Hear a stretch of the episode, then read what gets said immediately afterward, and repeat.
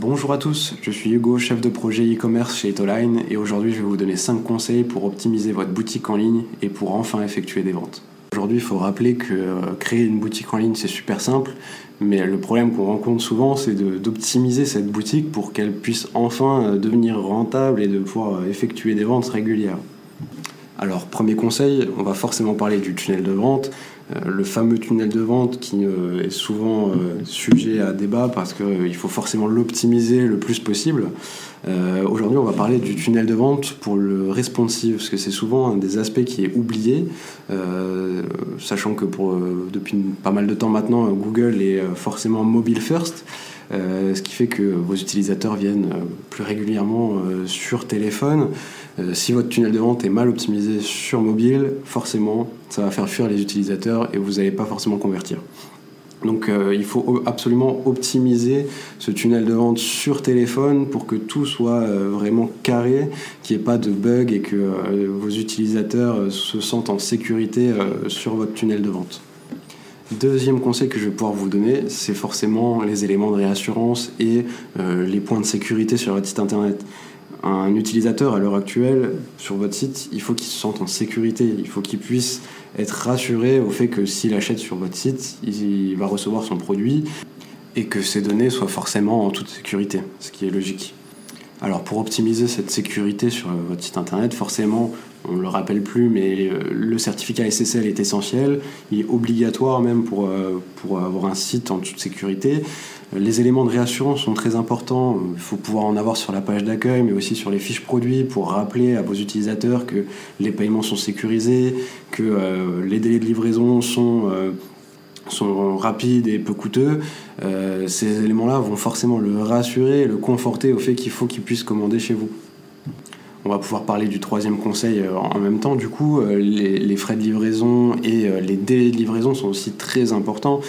si vous vendez un produit et qui met deux semaines à arriver alors que dans l'ère euh, du temps, on a euh, maintenant Prime avec Amazon où on est livré en général sous 24 ou 48 heures. Ça va pas le faire. Il va falloir avoir des, délais de livraison les plus courts possibles, souvent entre 3 et 5 jours au maximum, pour pouvoir bah, garder la confiance de nos utilisateurs et pour pouvoir effectuer des ventes. Pareil, si les frais de livraison sont trop élevés, l'utilisateur ne va pas rester ce qu'on peut vous conseiller de faire pour le coup, c'est de mettre les prix de, livraison compris dans votre produit.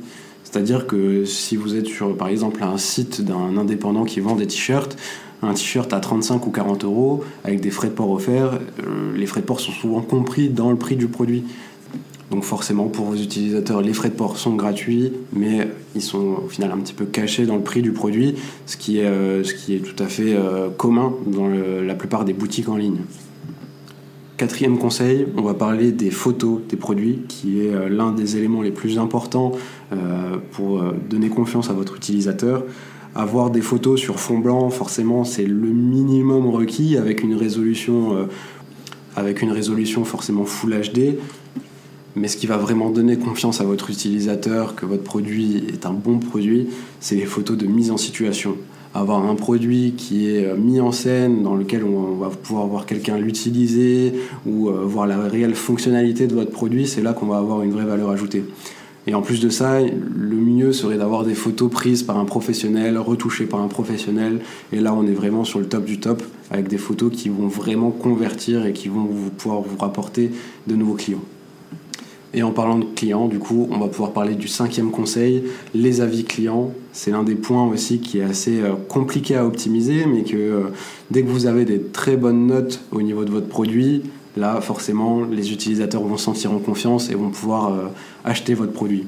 Donc pour avoir des, des avis clients positifs, mais surtout d'avoir des avis clients tout court, c'est vrai que quand on a un nouveau produit au lancement, c'est un peu compliqué.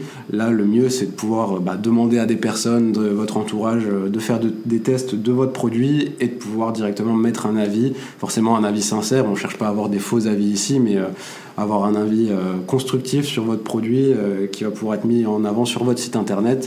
Ça va toujours rassurer vos utilisateurs et pouvoir déclencher les achats. Voilà pour les 5 conseils que je pouvais vous donner pour optimiser votre fiche produit. Si vous avez aimé ce podcast, je vous invite à le liker et à laisser un petit commentaire. Et vous pourrez retrouver donc dans la description de ce podcast les liens vers nos réseaux sociaux et notre site internet si jamais vous avez la moindre question, on sera ravi de vous répondre. Merci à tous.